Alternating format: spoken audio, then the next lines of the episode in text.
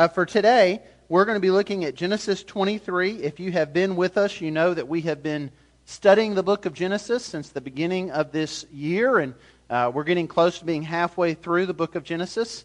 Uh, for this first half, uh, we've looked a lot at the life of Abraham. Uh, beginning in Genesis 12, we began to study Abraham's life, and what we've seen in Abraham's life is what it means to walk by faith. Now, if you've not been with us, it's important that you understand something. Uh, Abraham is not a perfect example of someone who has walked by faith. Abraham is someone who has struggled greatly in the Scripture to walk by faith. But Abraham points us towards the one whose faith is perfect. He points us towards Jesus Christ. Uh, that is the one true hero of all Scripture. And so, as we look to Abraham's life, it's important that we don't look to it and try to emulate Abraham but that we look to it and learn about Abraham's faith so that we can better learn about our faith and the God in whom our faith rests. And today we see an example in Abraham's life of what it means to walk by faith. There are times that we've seen in Abraham's life some very unfamiliar situations, and yet we still learn from them. We've learned what it means to trust the Lord and believe in the Lord, uh, even though we don't face the exact same circumstances that Abraham has. But today, we're going to look at an event in his life that will be very familiar to many of us. Uh, it is Abraham dealing with the death of his wife. And for all of us here, we either have or we will face the death of those we love. And I think God's Word can help us to better understand how it is we're to respond to death and how it is we're to mourn as believers. And we're going to look at those points as we walk through this text. So, Let's start by reading Genesis chapter 23, and then I'm going to pray for our time in this word. So if you would follow along with me, and let's look at what God's word says to us today. Beginning in verse 1 of Genesis 23, this is what God says Sarah lived 127 years. These were the years of the life of Sarah. And Sarah died at Kiriath Arba, that is Hebron, in the land of Canaan, and Abraham went in to mourn for Sarah and to weep for her. And Abraham rose up from before his dead and said to the Hittites, I am a sojourner and foreigner among you. Give me property among you for a burying place, that I may bury my dead out of my sight. The Hittites answered Abraham, Hear us, my Lord. You are a prince of God among us. Bury your dead in the choicest of our tombs None of us will withhold from you his tomb to hinder you from burying your dead. Abraham rose and bowed to the Hittites, the people of the land. And he said to them, If you are willing that I should bury my dead out of my sight, hear me and entreat for me Ephron, the son of Zohar, that he may give me the cave of Machpelah, which he owns. It is at the end of his field. For the full price, let him give it to me in your presence as property for a burying place. Now Ephron was sitting among the Hittites. And Ephron the Hittite answered Abraham in the hearing of the Hittites, of all who went in at the gate of his city, No, my lord, hear me. I give you the field. I give you the cave that is in it. In the sight of the sons of my people, I give it to you. Bury your dead. Then Abraham bowed down before the people of the land. And he said to Ephron in the hearing of the people of the land, But if you will hear me, I give the price of the field. Accept it from me that I may bury my dead there. Ephron answered Abraham, My Lord, listen to me. A piece of land worth 400 shekels of silver. What is that between you and me? Bury your dead. Abraham listened to Ephron, and Abraham weighed out for Ephron the silver that he had named in the hearing of the Hittites, 400 shekels of silver, according to the weights current among the merchants.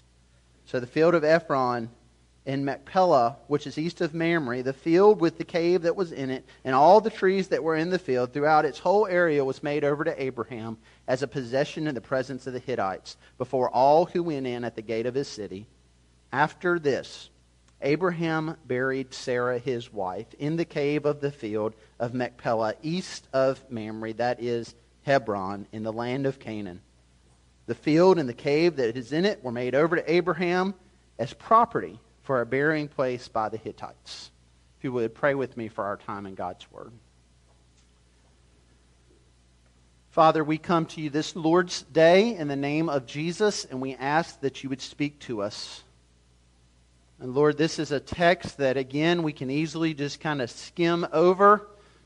For the most part, it seems to be a text that is about the negotiation for the price of a cave to bury a loved one in. But Lord, this text speaks as all texts do to the gospel. And so, Lord, help us to see that. Help us to understand how this text, Genesis 23, applies to our lives today. Especially, Lord, help us to understand how it is we are to respond biblically to death and to the death of those we love. How we as Christians should respond to those who are grieving and mourning, even today, this Lord's Day, the death of those they love. Help us to see these things and apply them to our lives. In Christ's name we pray. Amen.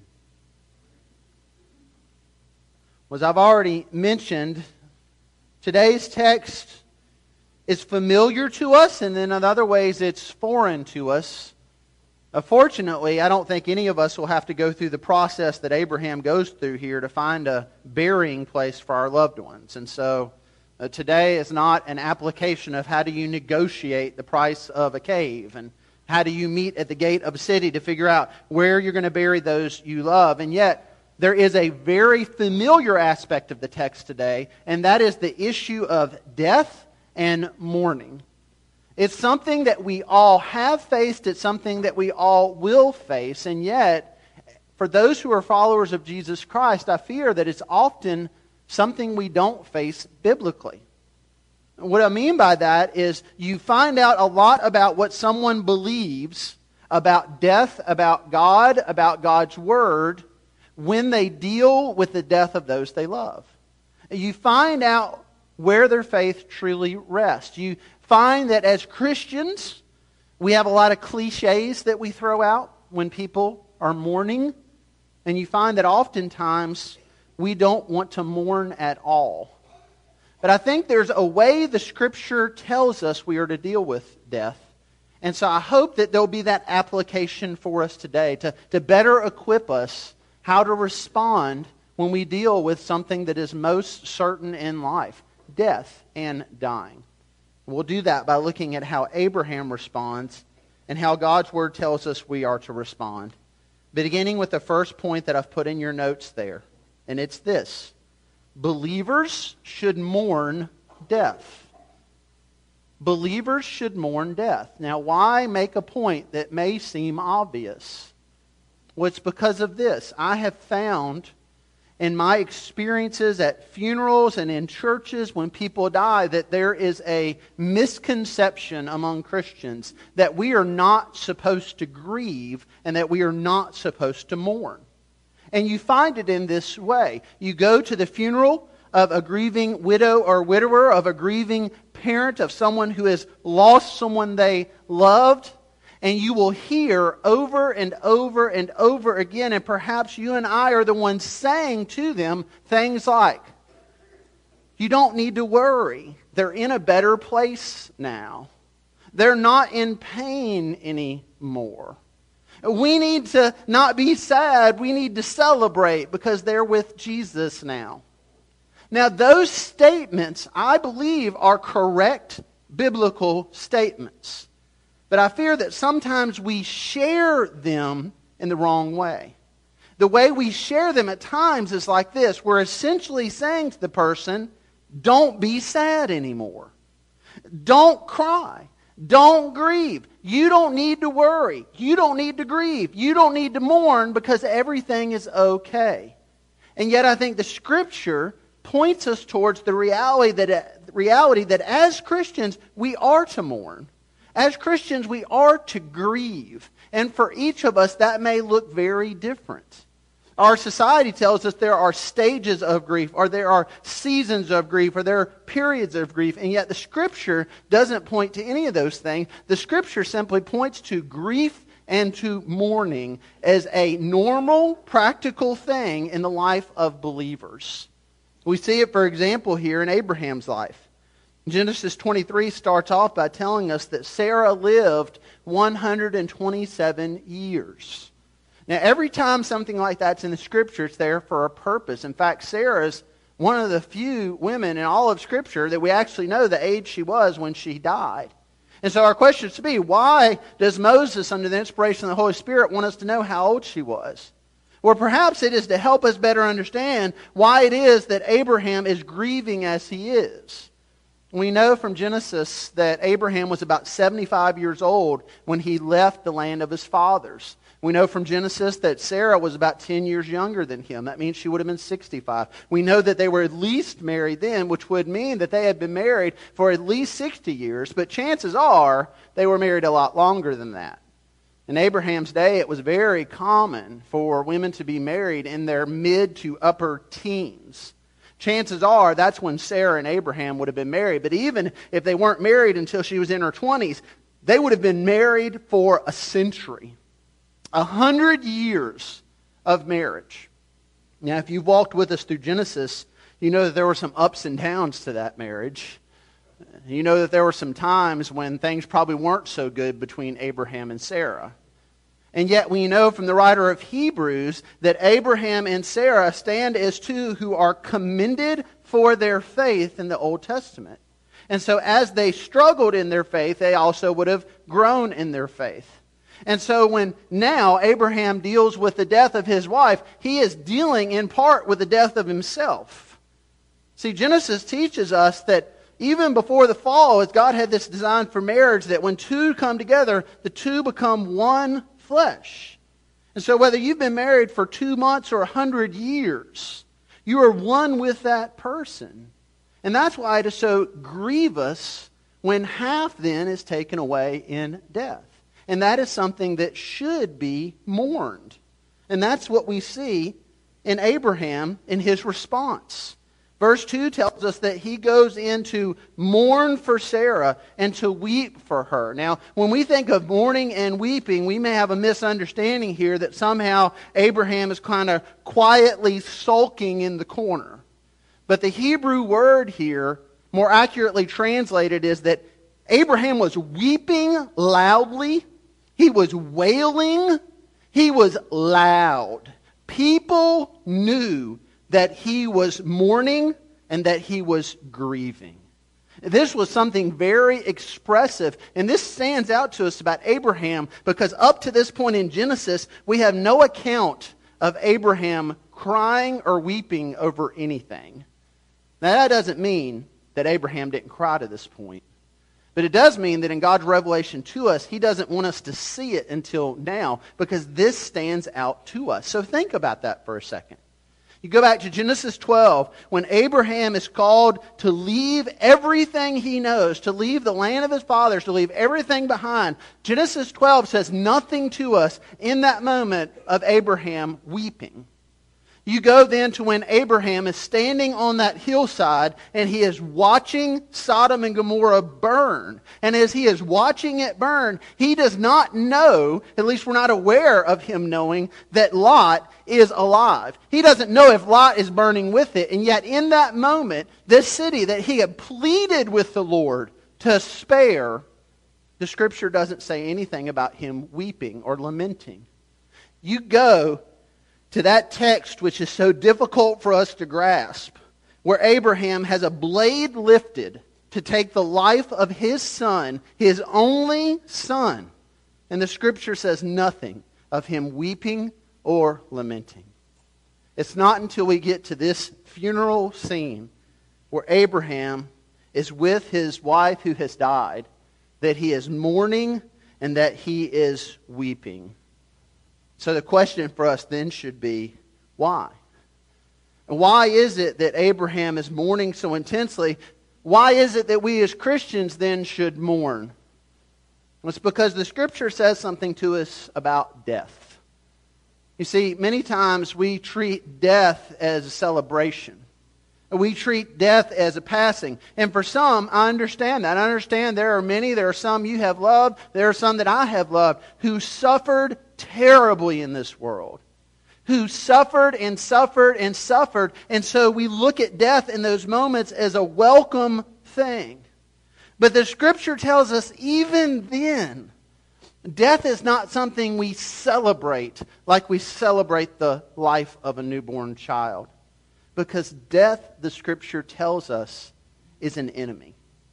Paul, in writing to the Corinthians, says it this way The last enemy to be destroyed is death. You see, death is a result of the fall, death is a result of sin. We go back to God's creation of Adam and Eve and all living things, and it is all good, and there is no death. But what happens? They rebel against God and they sin. And in consequence of their sin, as God speaks to them of the consequence of their sin, he says to Adam, From death, from dust you have come, and to dust you're going to return. He tells Adam death is a consequence of the fall. It is not something to celebrate. And from that moment forward, we see that death, even at the age of 127, has a bitterness to it, has a sting to it. And that is why we then mourn. And we need to hear that. Because oftentimes in the church, we don't talk about mourning, and we don't talk about grieving, and we don't talk about lamenting. We talk about being happy. We talk about having joy.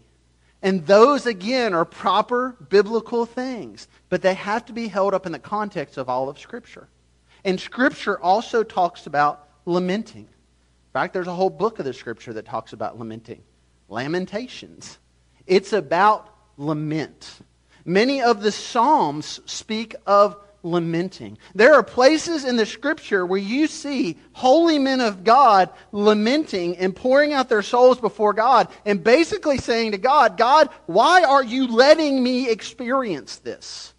God, why have you taken so much from me. God, I don't understand this. That is grief. That is mourning. And the scripture says there's a place for it. But the scripture also says our mourning and our grief should look very different than the mourning and grief of the world around us. And that's the second point that I've put in your notes there. While believers should mourn, they should not mourn like those who have no hope. There should be a difference in how we as Christians mourn and grieve and how the world around us mourns and grieve. Every funeral that I am a part of, at the graveside, there's a passage that I always read. It's 1 Thessalonians 4. Let me read to you just a verse from it this morning. Verse 13. Paul says this But we do not want you to be uninformed, brothers, about those who are asleep, speaking of those who have died that you may not grieve as others who have no hope. What is Paul saying there? Paul does not say, we don't want you to grieve. Paul assumes grief. But in his assumption of grief, Paul says our grief should look very different than the grief of the world because in our grief, we should have hope. And I believe that's what we see here in Abraham's grief. Now, the remainder of this chapter is essentially Abraham among the Hittites talking about buying a cave to bury Sarah in. And it can be a little bit of a confusing text to us because this isn't exactly how we do things today. Essentially, Abraham goes and he says he wants the cave, and someone says they'll give it to him, and he says he wants it, and they say they'll give it to him, and he says that they say you don't have to pay for it, but if you were going to pay for it, here's how much it was, and then he says, okay, now I'll pay for it. It can seem like kind of a weird barter to us, but it's important that we understand there's a context and there's a culture here that's different than ours. For example, in this last couple weeks in Malaysia, I was among many, many different cultures there. And one of the individuals that I spent a little bit of time with, along with Chris and with Chip, uh, was a guy from a Persian culture. And Chris was telling us about the difference between our culture and the Persian cultures, especially in the context of when you offer someone something. He said that if you offer someone from a Persian culture, some, someone you don't know very well, if you offer them something, it is customary for them to refuse even if they want it. And then you offer it a second time, and it's customary for them to refuse. But culturally, you're supposed to keep offering until they say yes to it. And so this can get somewhat schizophrenic for us. Okay, would you like something to drink? No, I don't want anything to drink. Okay, but you're supposed to ask again. Now, really, do you want something to drink? Nope, I don't want anything to drink. That's good with me, but you keep going. Really, do you want something to drink? Yes, I would love something to drink. I'm very thirsty. Now, you and I experienced that, and we're like, why didn't they just tell us that the first time? Well, it's because there's a cultural context. And in that culture, there's another switch there. If you actually know the person very well, then the first time you ask them, then they will respond to you that they want something. So if you, this week perhaps, are in a Persian culture, and you want to drink something, and someone asks you if you want to drink something, you should say, No, I don't want anything to drink. And then they'll say, No, really, do you want something to drink? And you should say, No, I'm not thirsty. And then when they say the third time, Would you like something to drink? You should say, Yes, I'm dying of thirst. I would love to drink something. That is a cultural difference. Now, we don't know the exact context of the Hittite culture. And so there's all kinds of things that could be going on here. This could just be the appropriate way for you to buy something for you to basically offer to pay and them to say don't pay, and you offer to pay and they say don't pay, but if you pay, here's the price, and then you pay. We don't know exactly what's happening here. But it's important that we understand, regardless of the culture, what it is Abraham is doing. You see, in Abraham's context, which isn't so unfamiliar to us, Abraham would have taken Sarah and buried her in the land of her fathers in the land of his fathers. That's what some of us still do today. Our cemeteries in Nelson County have all kinds of people in them that didn't actually live in Nelson County. But this is where their father and their father's father and their father's father's father were buried. And so this is where they're going to be buried. Some of you are going to be buried in a cemetery in a place where you really didn't spend a lot of time because that's where your family cemetery is. In Abraham's day, you were buried in the land of your people. And so for Abraham here to go through all of this, to bury Sarah in a foreign land, there's something significant going on here. And what I believe it is is this Abraham is keeping his hope in the promises of God. God has promised Abraham an inheritance and a land. But do you realize the only piece of land that Abraham ever owns in his lifetime is the tomb that he buries his wife and later himself in? God had laid out all these promises before him. You're going to have land. You're going to have nations. I'm going to bless all these people through you, Abraham. And yet now Abraham is near the end of his life. His wife has now died. And between them, they have one child and they have no land. Now, for many of us at that moment, we would just throw in the towel. Say, all right, Lord, I tried. I followed you and I followed you and I followed you, but Lord, you didn't come through and I'm going home now. But that's not what we see in the faith of Abraham. He has grown and matured to the point where now he is trusting in the promises of God. The writer of Hebrews says it this way, speaking of Abraham and Sarah and so many others. These all died in faith, not having received the promises why is that important? It's important for this reason. Some of you have bought into the lie that the promise will come without death, and that the promise will come without suffering. And yet, the scriptural equation is this suffering and death comes before the promise. We ultimately see it in the gospel. We celebrate the resurrection of Christ, but how did we get to that point? Because Christ suffered and died on our behalf. Abraham dies only owning this little plot of land. Christ died on the cross not even owning that.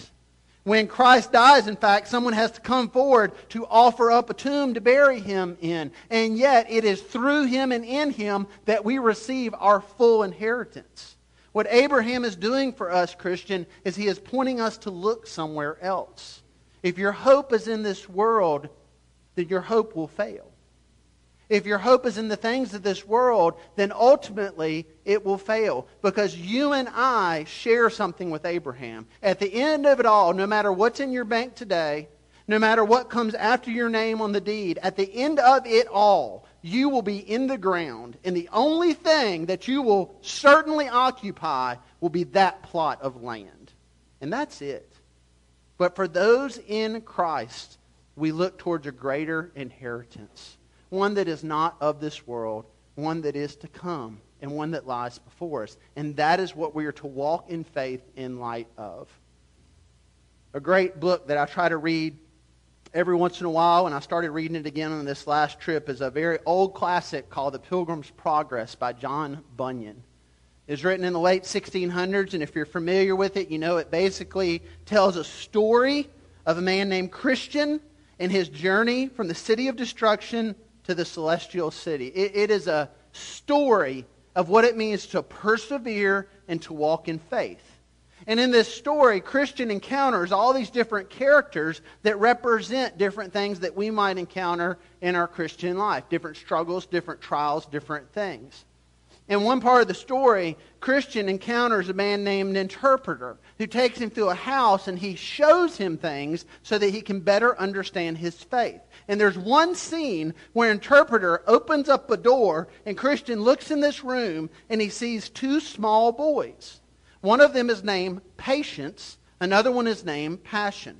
Now, Patience is very different than most of our children and then uh, of us as a child because Patience is very Patient. There you go. You've all read the story. So patience is in this room, and patience is patient. He is sitting. He is quiet. He is just waiting for what he'll receive. Passion, on the other hand, is very impatient. Passion wants everything and he wants it all now. He wants what he thinks he deserves. He wants it all right now and he is unwilling to wait. And the picture that Christian sees is that both patience and passion have a great treasure coming to them. Patience is willing to wait on the treasure, but passion demands the treasure now. And so, this picture that Christian has is this young boy, Passion, has all this treasure poured at his feet. And do you know what he does with it? He squanders it. He spends it all away, and he's left with nothing. So then Christian turns to interpreter and he says, Help me understand what's happening here. And they basically talk about it. And interpreter helps him to see that the issue at hand is not just that patience was willing to wait on his treasure, it was that patience was willing to wait on a treasure that can never be exhausted. You see, passion wanted the treasure that the world have to offer. Passion stood as an example of many of us as Christians. We want what we want and we want it now. We want God to give us things now. We want to be satisfied now. We want the promise now. But patience stands as the one who, while this world may be full of trouble and suffering and toil, he focuses on an inheritance that is to come, an inheritance that will never be exhausted because it's the inheritance of a new heaven and a new earth. And, Christian, that is where we are to place our hope.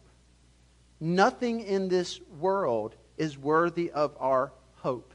Everything in this world will fail us. But we are called to put our hope in the one who exceeds this world, the one who himself is Christ Jesus and who prepares a place for us that within it lies a treasure that can never be exhausted. And when we mourn, that is the world we are to look to. And so, some of you this morning, you need to know mourn, grieve. Some of you this morning, you need to know pray for those, seek to comfort those who are mourning and grieving. Don't comfort them by saying, turn that frown upside down. Comfort them by saying, I know it's hard. And I know this is painful, and I know this is suffering, but look with them to God's word, which tells us one day, one day, there will be a place of no more suffering, and of no more pain, and of no more tears. And we live in light of that land. And encourage them and pray for them. Mourn with them, but do not mourn like those who have no hope. If you would, pray with me to that end. Father, we thank you for the promise of your word we thank you that Abraham held on to a promise of a land that was to come. Lord, we see in this text a picture of one who was looking forward to a promise that he would die not having yet received. And Lord, that is a picture of us in the Christian life. We do not fully receive the promise until we have faced the last enemy of death. But Lord, we thank you for those in Christ, that Christ has faced that enemy for us, and that he has conquered that enemy, and in him we can have life. Lord, I pray for any here who's yet to respond to that promise. Any here who is still trying to defeat sin through their works, through their efforts. Lord, that they might respond to the promise of Scripture, the promise that we celebrated through Emily's baptism earlier, the promise that all who call in the name of the Lord will be saved. The promise that if we confess our sins, He is faithful and just to forgive us our sins and to cleanse us from all unrighteousness. The promise that we can turn and repent from our sin and turn to Christ our Savior. And so, Lord, I pray that you would continue to do that work in people here this morning and people throughout this area and people throughout the world as we take the gospel to them. And Lord, I pray for those this morning in our church who are grieving and who are mourning. Lord, that they would feel the freedom to mourn and to grieve. And Lord, that we as a church would help them to mourn and help them to grieve. And for most of us, we can do nothing more than just pray for them and encourage them and share God's word with them. But Lord, would you lead us to do this? And Lord, would you lead us not to be like so many in our world who just think we can skip over grief, that think that somehow mourning is unchristian. Lord, help us to mourn and grieve, but help us to do it as those who have their hope and their faith in Christ. We pray this in his name. Amen.